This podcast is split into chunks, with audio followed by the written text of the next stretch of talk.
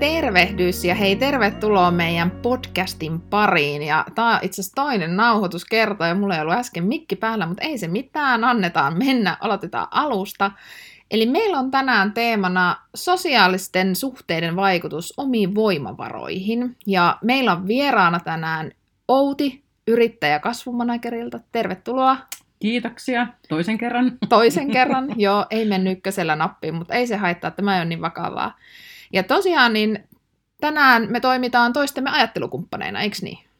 Joo, kiitos kutsusta. Aihe on kyllä tosi tärkeä sekä yksityiselämässä että työelämässä, ihmissuhteet ja miten niistä saadaan voimavaroja itsellä. Kyllä, ja tästä oikeastaan mulle tulee mieleen lause, että me olemme 5 lähimmäisen ihmisemme summa. Tämmöinen kuin Anthony Robbins on sanonut näin. Mun mielestä se on aika oivalluttava ajatus siitä, että kyllä siinä ehkä jonkun verran kannattaa olla tarkkana, että minkälaisia ihmisiä siinä ympärillä pyörii ja minkälaisia ihmisiä siinä haluaisi, että pyörii. Joo, jos itsekin miettii vaikka omaa elämää 20 vuotta taaksepäin, niin onhan ne 5 ihmistä muuttunut. Että toki siinä se yksi ihminen pysyy rinnalla koko ajan samana ja totta kai lapsi on tärkeä, mutta ketkä ne muut on sitten, niin ne ei pysy elämän aikaan samana, että ne tärkeät ihmiset muuttuu. Joo, näin se on, ja se on mun mielestä myös toisaalta aika niin kuin ihana ajatus, että se on mahdollista, että ne muuttuu, koska siinä vaiheessa jos huomaa, että se ympäristö ei ole sellainen, joka tukee sun voimavaroja ja missä sä haluat olla, niin meillä on kuitenkin sitten valta ja vapaus tehdä muutoksia siihen. Joo, näin se menee. Miten sä, Outi, itse näet sen voimavaroihin vaikutuksen näiden sosiaalisten suhteiden osalta? Et miten sun voimavaroihin ne vaikuttaa? Aika iso kysymys. Jos miettii ihan vaikka omaa arkea, niin perheen äitinä ja yrittäjänä ja vaimona, toimiminen tai oleminen, eläminen. Ihana toimiminen. Toimiminen, joo. Toimin vaimona, ammattivaimona. Kyllä. niin onhan se valtavan tärkeää ja nimenomaan siitä näkökulmasta, että elämässä ei aina pääse ihan helpolla, että on erilaisia asioita, mitkä niitä voimavaroja vie. Kyllä.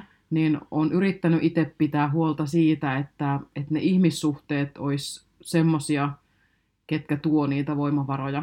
Ja myös, että pystyisin itse antamaan ihmissuhteiden kautta voimavaroja sitten omille ystäville ja läheisille.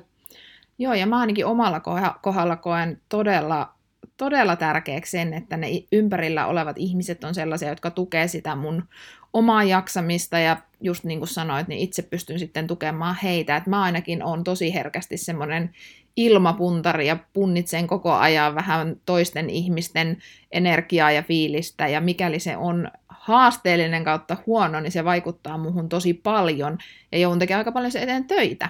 Niin sen takia mä oon aika tarkka kyllä siitä, että kenen kanssa mä haluan aikani jakaa. No joo, kyllä mä oon huomannut tämän ihan saman nyt, varsinkin viimeisinä vuosina, että siinä vaiheessa, kun 40 kilahti mittariin, niin jotenkin ruvennut tunnistamaan entistä herkemmin sen, että kenen kanssa sitä aikaa haluaa viettää. Et vähän toi, mitä sanoit tuosta ilmapuntarina toimimisesta, niin tunnistan kyllä saman, että semmoinen 20-vuotias Outi, 30-vuotias Outi halusi miellyttää kaikkia ja tulla kaikkien kanssa toimeen. Mutta nyt ehkä on sen verran jo ikä tuonut itsekkyyttä lisää, että ei tarvitse enää, että toki siinäkin on vielä opettelemista, mutta haluaisin jatkossakin kiinnittää siihen asiaan huomioon, että yksityiselämässä ja työelämässä saisi olla semmoisten ihmisten kanssa tekemisissä, kenen kanssa on hyvä olla. Joo, ja se on kyllä tuo sana hyvä olla tai 2 sanaa, niin on kyllä tärkeät, ja mun mielestä jotenkin siinä näissä ihmissuhteissa, niin se, että se on semmoista vastavuorosta, antaa molemmin puolin, niin mulle se on ainakin semmoinen tärkeä voimavara, että mä koen, että molemmat antaa ja molemmat saa. Ja se tuo mulle voimavaraa, kun mä saan auttaa, mutta myös mua autetaan. Joo, totta. Mutta totakaan ei ole helppo huomata. eikä se ole itsestäänselvyys, että ehkä, no en tiedä voiko tätä yleistää, mutta helposti tuntuu, että ihmissuhteessa ajatellaan niin, että, tai ei tunnisteta sitä, että milloin se on tasapuolinen se ihmissuhde. Joo. Ja sitten varsinkin siinä vaiheessa, kun on voimavarat vähissä ja on elämässä jossain kohtaa joku kriisi, mikä niitä voimavaroja vie, niin siinä semmoisessa tavallaan murrosvaiheessa herkemmin tunnistaa myös ihmissuhteista ne, että ketkä tuo niitä voimavaroja ja ketkä vie. Joo, ja tuo oli itse asiassa hyvä maininta, tuo kriisi. Niin mä itse koen jotenkin, ainakin omissa elämänkriiseissä, niin siinä on aika paljon punnittu niitä ihmissuhteita, ja siinä on, ne on oikeastaan kaventanut myös sitä porukkaa, ketkä ympärillä pyörii, ja ketkä niitä omia läheisiä ihmisiä on, ja nyt voi oikeastaan sanoa, että aika moni niistä on jäänyt sitten, ja ne tuo edelleen niitä voimavaroja, ja se on ihanaa, että kriisilläkin voi olla niin kuin joku positiivinen näkökulma. No joo, ja mä tuossa aikaisemmin, kun tänään tulin tähän teidän tiloihin niin ja puhuttiin tästä aiheesta jo vähän alustavasti, niin sanoinkin sitä, että ne kristallit ja ne timantit tavallaan kirkastuu ja tulee entistä loistavimmiksi niissä kriiseissä. Että semmoiset tärkeät ihmissuhteet tulee entistä tärkeämmiksi. Ja sitten kun tunnistaa siinä kriisitilanteessa sen voimavaroja vievän ihmissuhteen, niin niistä on nyt aika helppo päästää irti. Kyllä. Ja tämä on ehkä sellainen, miksi me ollaan haluttu tästäkin asiasta ihan oma podcast-jakso puhua, niin on se, että me ymmärrettäisiin, että ne meidän voimavarat koostuu monesta eri elementistä. Ja mulla esimerkiksi yksi asiakas tuli valmennukseen, ja se tuli valmennukseen sillä ajatuksella, että hän haluaa lähteä parantamaan hyvinvointia, ja ajatteli aika vahvasti, että se on näissä tämmöisissä perinteisissä, että hän nukkuisi vähän enemmän, olisi ehkä aktiivisempi, söisi paremmin, aika tämmöiset niin kuin perinteiset, mistä saatetaan muutosta lähteä hakemaan. Ja me oltiin juteltu ensimmäinen tunti ja alettiin miettiä, että mikä se on se asia, mikä vie eniten voimavaroja, mikä lisäisi sitä hyvinvointia. Ja lopputulos oli se, että me lähdettiin miettimään, että ihmissuhteet oli tosi, ehkä voisi sanoa semmoisia energiaa vieviä, ja hän ei oikein puolestaan saanut, ja tätä asiaa me lähdettiin työstämään, eli meidän tavoite oli siinä saada hyviä ihmissuhteita, saada sitä semmoista yhteenkuuluvuuden tunnetta, jotta hänen voimavarat parantuisi. Ja nyt me ollaan siinä pitkällä, 5,5 vuotta tehty töitä, mahtavaa, on edistytty. Joo, kuulostaa aika isolta huomiolta, jos huomaa omassa elämässään, että voimavarat on vähissä ja se johtuu ihmissuhteista, niin ei sitä ihan yhdellä eikä 2 tapaamisella tai kuukaudessa muuteta, että se on valtavan pitkä prosessi, mikä siitä lähtee eteenpäin. Kyllä, ja sen takia niin kun musta on ihanaa, että me katsotaan näitä asioita ja ylipäätään ihan yhteiskunnan tasolla mun mielestä aika niin kuin laajasti, koska se oman hyvinvoinnin ja omien voimavarojen parantaminen on niin paljon muutakin, ja se on jokaisella meillä hyvin erilainen. Voi olla, että ihan eri asia parantaa sinun voimavaroja kuin minun voimavaroja. No joo, todellakin. Jos kaikilla olisikin samanlaista, niin tämä olisi helppoa, mutta ei se valitettavasti mene niin. Et se vaatii aina vähän sitä pohdiskelua, että mikä on se mun elementti ehkä siellä, mihin pitäisi ensimmäisenä vaikka lähteä kiinnittämään huomiota, että saisi tekohengitystä, jos on huono tilanne, tai saisi parannettua entistä enemmän sitä omaa energiatasoa. Kyllä. Ja sitten se, että tunnistaa itse, minkälaiset ihmissuhteet on tärkeitä. Kyllä. Että mitkä niin kuin ne omat arvot on. Niin ei sekään ole helppo keskustelu, eikä semmoista niin kuin yhdellä istumisella paperille pysty kirjoittamaan. Että kyllä ainakin itse on jumpannut tätä aihetta jo vuosikaudet. Kyllä. Että mikä on mulle tärkeää ja minkälaisissa ihmissuhteissa mä tunnen viihtyväni. Joo, ja tuo arvot, kun mainitsit tuossa, niin se on tosi iso asia. Ja tietenkin me tunnetaan Outin kanssa täällä hyvin ja ollaan vaihdettu omia arvoja, ja molemmilla meillä taitaa olla siellä tämmöiset läheiset, hyvät ihmissuhteet isona arvona. Ja jotenkin sen kirkastaminen ensinnäkin, että tarkastelee niitä arvoja, ymmärtää, että mulla esimerkiksi oli itsellä semmoinen tilanne, että mä pitkään kirjoitin sinne ihmissuhteet. Ja sitten mä aloin miettimään sitä, että miksi mun on välillä vaikea toimia sen arvon mukaan, ja mä ymmärsin sen, että ei ne ihmissuhteet, vaan ne hyvät ihmissuhteet. Eli mun piti tarkentaa mun arvoa. Ja sama oli perheen kohdalla, kun mulla oli perhearvona. Niin huomasinkin, että ei perhe, vaan se, että perheessä on hyvä olla. Joo. Eli se on sitä arvojen tarkistamista ja kirkastamista. Ja vielä se, että yksi iso asia, mikä vie meiltä voimavaroja, niin on arvoristiriita, jos ei pystytä elämään omien arvojen mukaan. Se saattaa takaraivossa kuormittaa meitä hirvittävän paljon, eikä me edes tiedetä, mistä se johtuu. Ja se, että me pidettäisiin huolta omista hyvistä ihmissuhteista, tiedettäisiin, minkälaisia ihmisiä ympärille halutaan, niin lisää itsessään jo niitä voimavaroja. Just näin. Mitä oot mieltä tuosta ajatuksesta? Hoho, tuli aika monta ajatusta mieleen. Mä muistan sun kanssa, me käytiin tätä arvokeskustelua tuossa alkuvuodesta, muutama kuukausi taaksepäin. Ja niin mä tein tämmöisen perhepalaverin sen jälkeen illalla kotona ja niin halusin jakaa sitten puolison ja tyttäreni kanssa niitä omia arvoja, mitä tässä meidän keskustelussa oli noussut esille. Niin ei se ollut itsestään selvää, että he allekirjoittaa ne mun arvot. Joo.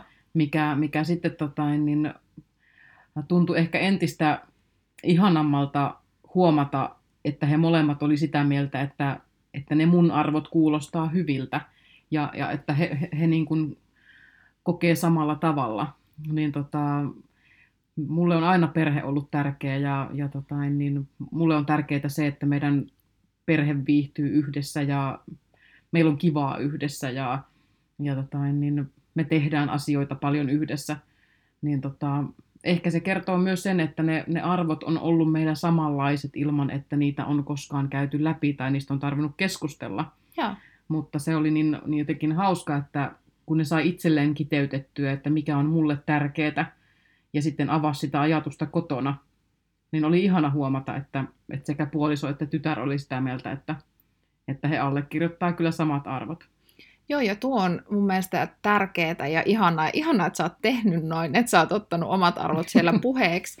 Ja tuo on itse asiassa sellainen, mä itse olen paljon työstänyt arvoja ja sitä myös, että miten ne vaikuttaa niihin sosiaalisiin suhteisiin ja minkälaisia ne ihmiset, kenen kanssa on, niin useimmiten ne jollain tavalla niitä samoja arvoja allekirjoittaa. Mutta me ollaan puolestaan kotona tehty sit niin, että me tehtiin yhdessä kirjattiin molemmat puoliso ja minä, ja sitten meidän tytär on niin pieni, että hän ei nyt mitään kirjaile, mutta niitä, että mitkä on meille tärkeitä arvoja. Ja sen jälkeen tehtiin semmoinen yhteinen 4 arvon semmoinen lista, missä oli sitten meidän perhearvot. Aika hyvä. Mitä pystyy sitten siinä vaiheessa, kun arki on aika kiireistä, on vähän stressiä, painetta, härdelliä, niin pystyy välillä tarkistamaan, että hei, että tehdäänkö me kaikki tämän mukaan, noudatetaanko me näitä meidän arvoja, koska useimmiten silloin, kun alkaa kiristää, niin sitten kun katsoo sitä listaa, niin huomaa, että juu, ei olla tehty mitään näitä, että en yhtään ihmettele, että miksi miksi vähän kiristää ihmissuhteissa, mutta se on semmoinen niinku checkpointti, että voi katsoa jääkaapin ovesta, että okei, yhteinen aika. Ei ollut. Mutta toi on ihan hyvä idea. Nyt mä tiedän, mitä me tehdään viikonloppuna. Joo, ja siitäkin jokainen voi tehdä tyylillään minkälaisen. Joku voi laulaa biisi omista perhearvoista, joku voi maalata taulun siitä, mutta se, että näiden asioiden eteen mun mielestä kannattaa hyvissä ihmissuhteissa niin antaa aikaa. Ja samahan työelämässä. Mun mielestä tietenkin yrittäjänä näen myös sen, että tiimin ja koko porukan olisi tärkeää jollain tavalla allekirjoittaa niitä samoja arvoja. Ja jos itse mietin työntekijän näkökulmasta, että olisin töissä, niin haluaisin organisaation kanssa kyllä samanlaisia arvoja allekirjoittaa.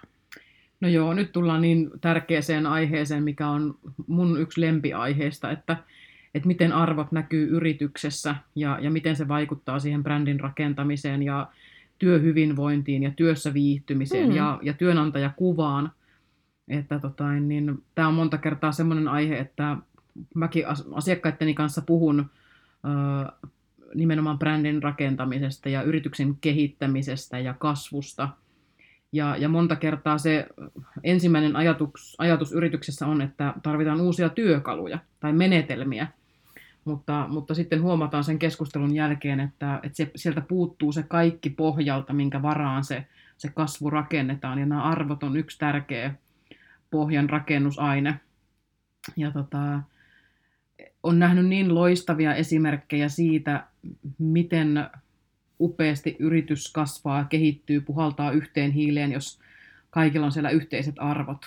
Kyllä. Mutta sitten on nähnyt myös niitä opettavia esimerkkejä, mitä voi käydä, jos arvokeskustelua ei ole käyty, ja ne ei millään tavalla ole osa sen yrityksen arkea, niin se puoli on myös nähty.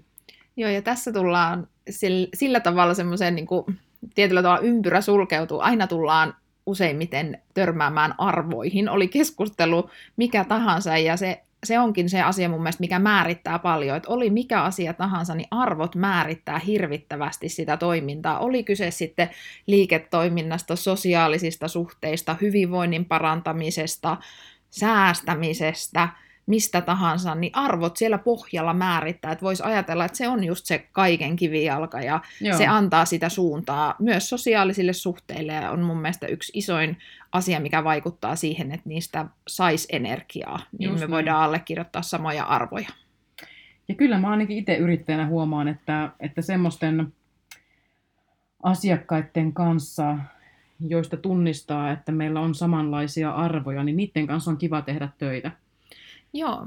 Ja monta kertaa silloin se tulos on myös hyvä, että se yksi hyvä yrittäjyyden puolista, mistä on yrittänyt pitää itse kiinni, on just se, että tekee semmoisten kivojen, siistien tyyppien kanssa töitä, minkä kanssa on helppo jutella, ja on luottamus kunnossa, ja keskusteluväli on kunnossa, ja että se on luontevaa se kanssakäyminen. Joo.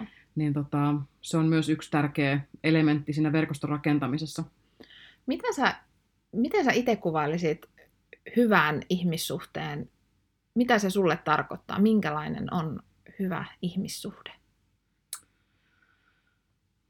Sulla on näitä isoja kysymyksiä. Niin on, mä tiedän. Ihan tosi moni aina sanoo, että okei, että et pienempää viittinyt kysyä, tai että kauan sulla on aikaa. No ensimmäisenä mulle tulee mieleen pienet teot. Eli tarkoitan ehkä sitä, miten ihmiselle näytetään tärkeälle läheiselle ihmiselle. On se sitten ystävä tai perheenjäsen, sukulainen tai asiakas, niin että miten pienillä teoilla näytetään se, että sä oot mulle tärkeä. Niin se nyt tulee ekana mieleen. Joo, onpa hieno. Ja hienosti taas tuokin kävi moneen erilaiseen kontekstiin. Niin, että toki tietysti arvostan myös valtavasti sitä toisinpäin, että se ei tarvitse pienimmillään olla kuin joku lyhyt WhatsApp-viesti tai iloinen huomenta. Niin, juuri näin. Tai joku tyhmä giffi, mikä tulee jossakin somekanavassa, mikä sopii siihen päivään tai hetkeen tai vaikka edellisen viikonlopun kohtaamiseen, niin että ei niinku tarvita rahaa eikä isoja ponnistuksia. Kyllä. Niin se on mulle tärkeää. Joo, mulle on itselleni tosi tärkeää semmoinen läsnäolo ja se luottamus niissä suhteissa. Että mä itse koen sen, että mä toivon, että minua kuunnellaan silloin, kun mulla on asiaa, ja sitten taas toistepäin, niin toivon, että pystyn itse kuuntelemaan toisia ja olemaan läsnä niissä hetkissä. Ja se on ehkä sellainen, niin kuin, mitä pitää muistuttaa itselleen, koska me ollaan niin ärsykkeiden maailmassa, kiireisessä maailmassa. Meillä on puhelimet, meillä on koko ajan erilaisia älyvempeleitä tuossa käytettävissä. Ja se, että me pysähyttäisiin niihin hetkiin, kun me ollaan ihmisten kanssa silloin, kun on siihen tarkoitettu aika. Aina ei tietenkään voi olla kuuntelemassa, joskus pitää olla ihan itse toiminnassakin, mutta se, että silloin kun ollaan toistemme kanssa ja siihen on varattu se aika, niin oltaisiin toistemme kanssa.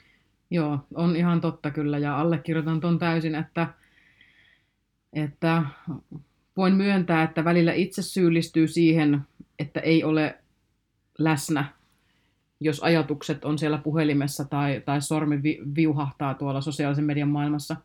Mutta sitten myös ehkä tarvii kysyä itseltään, että okei, että valitsenko mä nyt sen somen vai valitsenko mä sen hetken olla niiden ihmisten kanssa. Ja ehkä se on meillä jokaisella vähän tämmöinen harkittava asia nykyään, että kuinka paljon sitä kännykkää pitää kädessä. Että. Kyllä.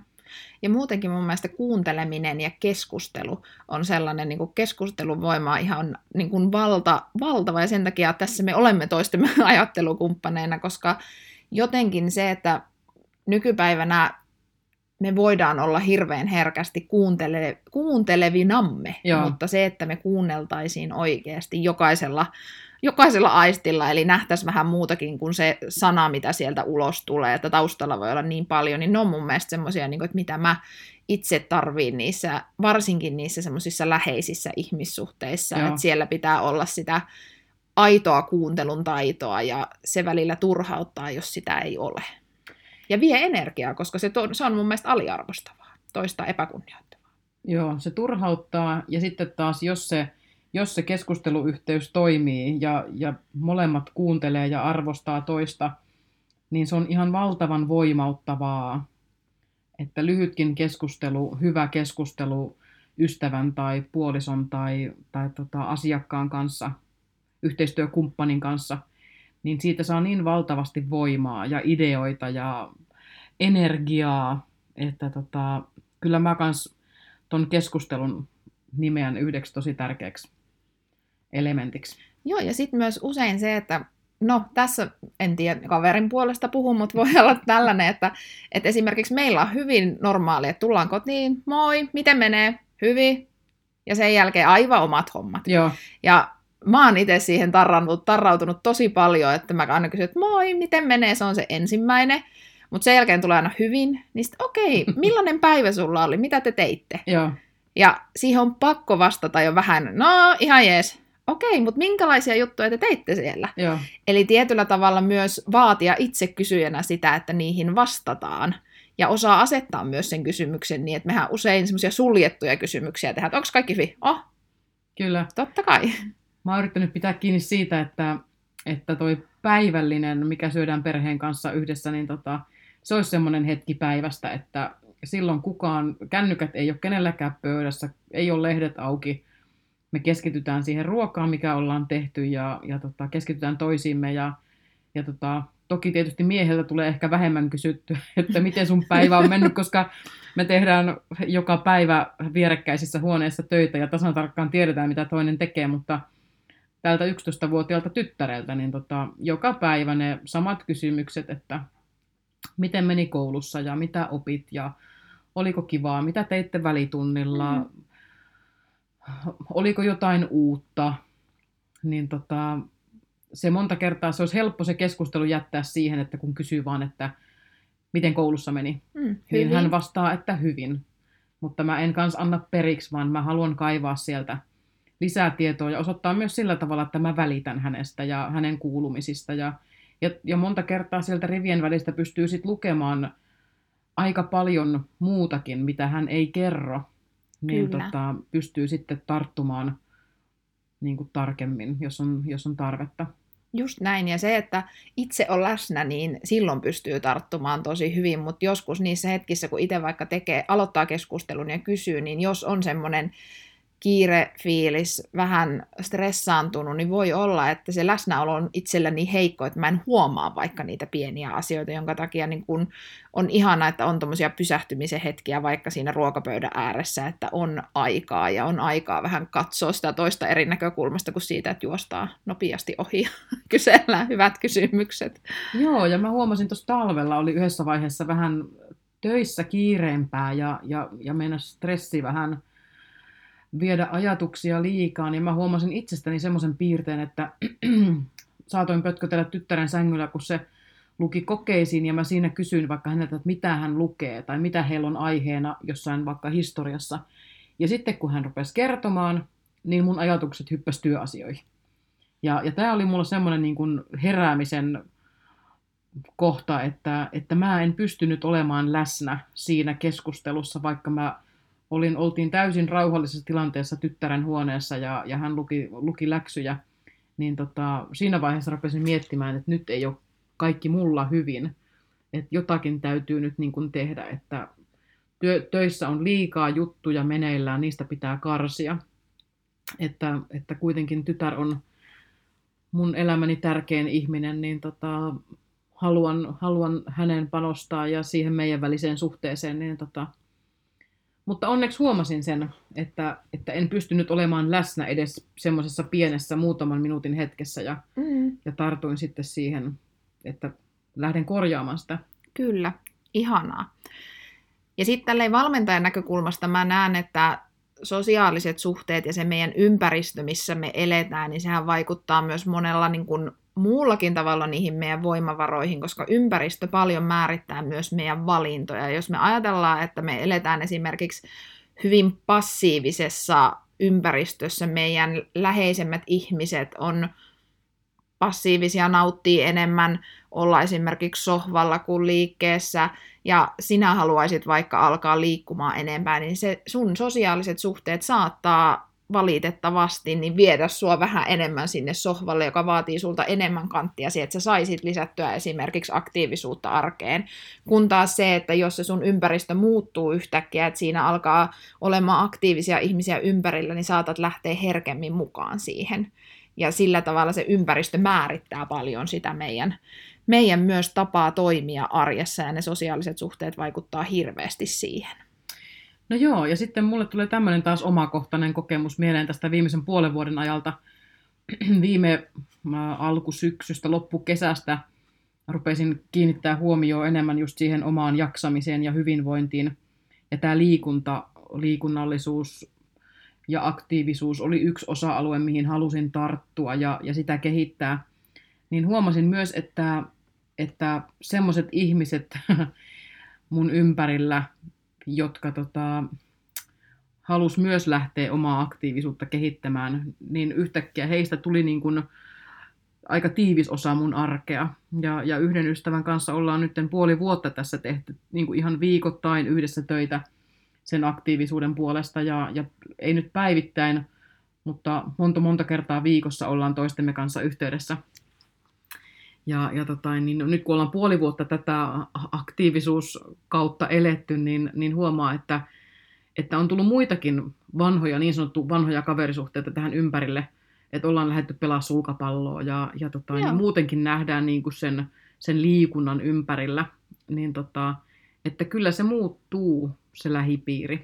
Kyllä, ja se voi olla joskus esimerkiksi, olen kuullut monesta valmennustarinasta, mitä minulla on tässä ollut, niin esimerkiksi ihminen, joka haluaa lähteä parantamaan omaa elämänlaatua, ehkä elämää enemmän arvojen mukaisesti, kehittämään itseään, niin voi olla, että ne sosiaaliset suhteet siinä ympärillä eivät pysy, koska he eivät halua enää allekirjoittaa niitä samoja asioita, että he ei voi vaikka ymmärtää, että miksi hän ei vaikka halua juoda viiniä joka viikonloppu jossakin tilaisuudessa, tai miksi hän haluaa mennä aikaisemmin nukkumaan, tai miksi hän opettelee jotain uusia toimintatapoja, ja voi olla, että ne sosiaaliset suhteet ei kestä, koska he eivät voi hyväksyä sitä muutosta. Ja mä näen, että mun mielestä hyvissä sosiaalisissa suhteissa on tärkeää, mistä puhuttiin jo vähän ennen podcastiakin, niin se semmoinen tukena oleminen, kannustaminen ja joustavuus siihen, että toinen ihminen voi muuttua. Kyllä. Joo, tämä on sinänsä ollut helppo tämä korona-aika, kun ei ole voinut missään käydä, eikä kukaan voinut järjestää bileitä, niin on ollut helppo tämmöinen elämäntapaa vähän niin kuin freesaus. Ja mäkin olen ollut nyt sitten tipattomalla, mitäs viimeiset 1,5 kuukautta, 2 kuukautta, niin ei ole tehnyt tiukkaakaan. Kun ei ole mitään. Niin, kun ei ole mitään, mutta niin katsotaan nyt sitten, kun tästä taas nämä liikkumiset vapautuu ja ravintolat aukeaa ja kesä tulee ja valoisat kesäyöt, niin miten käy? Mäkin tykkään kyllä pitää illanistujaisia ja kutsua kavereita kylään, että miten naisen käy, mutta sehän on parasta, ja kun se on, me muistetaan, käytetään monessa asiassa sitä, että 80-20, ja kun 80% meillä on sitä hyvää elämänlaatua, hyviä asioita, niin 20% voi olla sitten kaikennäköistä muuta, ja se nimenomaan välillä ne illaistujaiset ja kivat touhuamisetkin kuuluu sinne, ja on tärkeitä. Joo. Myös nimenomaan niiden sosiaalisten suhteiden takia, mistä nyt puhutaan. Nimenomaan, ja sitten tosiaan lasi punaviiniä silloin tällöin, niin tuskin ketään vie. Ei, se on, kato, joskus pitää joustaa, näin se menee. Just näin. Kasvattaa sosiaalista pankkia, niin sit saattaa menettää jotain toista, kyllä, toisesta kastista pääomaa, mutta näin se vaan menee. Kyllä ne sit tasapainottuu jossain vaiheessa, kun tekee kohtuudella asioita. Just näin. Mutta tuleeko sulla vielä jotain ajatuksia mieleen, mitkä olisi semmoisia huomiota herättäneitä, tai tulisiko hyviä kysymyksiä vielä mieleen? No, mä voisin sulta kysyä niin kun tätä sun yrittäjätaustaa peilaten. Sullakin on taustalla aika pitkä muutaman vuoden rypistys uuden yrityksen perustamisessa ja tämän kaiken rakentamisessa. Sulla on yhtiökumppani ja teillä on työntekijöitä ja ootte tuotteistanut uuden tuotteen. Niin miten tämmöinen kuitenkin, sulla on myös ruuhkavuodet menossa, niin miten sä oot jaksanut tämän kaiken viedä läpi ja miten tää on vaikuttanut sun ihmissuhteisiin? Voisitko kysyä jonkun toisen kysymyksen? Oliko tää liian laaja? Tää oli just liian laaja. Oliko? No onhan se totta kai vaikuttanut, että just niin kuin sanoit, jotain pankkia kun täyttää, niin yleensä toisesta sitten vähän ottaa, että totta kai on joutunut työstämään itse niitä samoja asioita, että muistaa pitää tärkeistä arvoista kiinni ja antaa ihmissuhteille aikaa ja valitettavasti välillä se paine ja kehittäminen näkyy kotona eritoten sitten, kun on kiirettä, että sitä joutuu ihan itse todellakin niin lukemaan omia lappuja ja ajatuksia siitä, että mitkä on niitä tärkeimpiä asioita ja mihin tulee keskittyä, että ne voimavarat pysyy yllä ja mistä sitä viime kädessä sitä energiaa sitten saa, että joku on sanonut hienosti, että tyhmä antaa kaikkeensa, viisas parhaansa, niin mä oon tälleen yrittänyt sitä jälkimmäistä noudattaa, mutta ei todellakaan onnistu aina. Mutta ehkä sitten niin kun ihmissuhteissa, kun mä mietin, että miten on vaikuttanut vaikka tässä viimeisen 2 vuoden aikana, että miten mä oon saanut niistä energiaa, niin totta kai mulla on hirveän kannustavia ihmisiä ympärillä ja oon saanut kyllä paljon tärkeiltä ihmisiltä, avainhenkilöiltä, mentoreilta niin tukea siihen, mutta ehkä semmoinen loppuun, mistä puhuttiin vähän tuosta aikaisemmin, niin mä hyödynnän todella paljon itse myös mielikuvaharjoitteluja näissä niin sanotussa sosiaalisissa suhteissa. Se saattaa kuulostaa vähän hassulta, mutta hyödynnän sitä, että mä saatan istua alas haastavissa tilanteissa tai silloin, kun mä tarviin tukea tai lisää energiaa. Ja mulla on siellä mun ihailemia ihmisiä kautta, voi olla ystäviä joskus, jotakin sellaisia, ketä on fanittanut pitkään. Ja sit mä heidän kanssa alan keskustelemaan omassa päässäni ja kysymään neuvoa välillä, että hei, että mitä tässä tilanteessa kannattaisi tehdä, että painetaanko vielä vai höllätäänkö vai... Et mä pyrin myös sitä kautta rakentamaan sosiaalisia suhteita, vaikka mä en oikeasti näitä kyseisiä henkilöitä ole välttämättä edes koskaan tavannut. Joo. Ja se on lohdullinen ajatus, koska aina meillä ei ole niitä ihmisiä ympärillä, ketkä tukee meitä tai ketkä kannustaa meitä, niin me voidaan hetkeksi aikaa mennä siihen omaan pieneen kuplaan ja rakentaa silti niitä yhteyksiä siellä. Joo. Ja tulee mullekin mieleen, mä oon yrittänyt kasvumanagerille kiteyttää tässä viimeisen vuoden aikana mun yrityksen arvoja. Ja tällä hetkellä siellä lukee yhtenä arvona se, että älä jää yksin. Ja se tarkoittaa just sitä, että kun tässä yrittäjyydessä on aika monta kiveä käännettävänä ja monta ongelmaa ratkaistavana tai haastetta, niin että jos kaiken tekee yksin, niin kyllä se aika kivinen tie on. Niin sen takia olen itse yrittänyt saada ympärilleni hyviä tyyppejä, kenen kanssa on kiva tehdä töitä, kenen kanssa ne arvot kohtaa ja kenen kanssa voidaan tuottaa toisillemme hyötyä ja apua. Niin on kyllä tosi tärkeä. Kyllä. Ja nyt ehkä loppuu jotenkin kiitos ensinnäkin, kun olet kuunnellut meitä täällä pitkän tovin ja pysynyt toivottavasti jollain tavalla kärryillä. Mutta ehkä se, että kyllä mä ainakin rohkeasti kannustan siihen, että mietin niitä sun omia voimavaroja, että miten ne sosiaaliset suhteet vaikuttaa niihin ja mikäli siellä kokee sen, että ne kuormittaa, että mitä sä voisit ehkä mahdollisesti niille tehdä, mitä sä itse haluaisit tuoda niihin ihmissuhteisiin lisää. Ja tämäkin on semmoinen, että tämän asian eteen on ehkä hyvä joskus pysähtyä, miettiä, että minkälaiset asiat ihmissuhteissa tuo sulle voimavaroja, mitkä vie, minkälaiset ne ihmissuhteet tällä hetkellä on ja mitä me sitten niille voitaisiin tehdä. Joo, just näin, että se vaatii vaan vähän perslihaksia, että istuu sen asian kanssa alas. Kyllä. Ja avaa itselleen niitä omia ihmissuhteita ja pystyy vähän avaamaan itselleen sitä, että mikä on mulle tärkeää. Et nyt en tarkoita tämmöistä itsekästä ajattelua, vaan nimenomaan, että miten omasta elämästä tehdään arvokasta. Kyllä, ja se, että se on fakta, että mitä paremmin voit itse, niin sitä paremmin voi sinun ympärillä olevat ihmiset, ja heidän on helpompi olla sinun kanssa. Kyllä. Se on just näin. Mutta hei, kiitos sikana kun kuuntelit. Meillä alkaa olla podcasti lopussa. Sä löydät meidät somesta Boom-valmennus. Sitten sä löydät Tinu Räisänen ja sitten löydät meidän toisen juontajan, joka ei ole paikalla, niin Satu Lotan ja sitten ehdottomasti vielä meidän vieraan Kasvumanageri. Ja molemmista kaikki löytyy linkkareista, Facebookista, Instagramista. Kyllä. Joka paikasta. YouTubesta. Joo, me ei taideta löytyä YouTubesta vielä, mutta Outi löytyy, eli Kasvumanageri. Hei, kiitos kun kuuntelitt. Nähdään pian. Kiitos, tai kuullaan pian. Hyvä. Kiitos. Moi moi.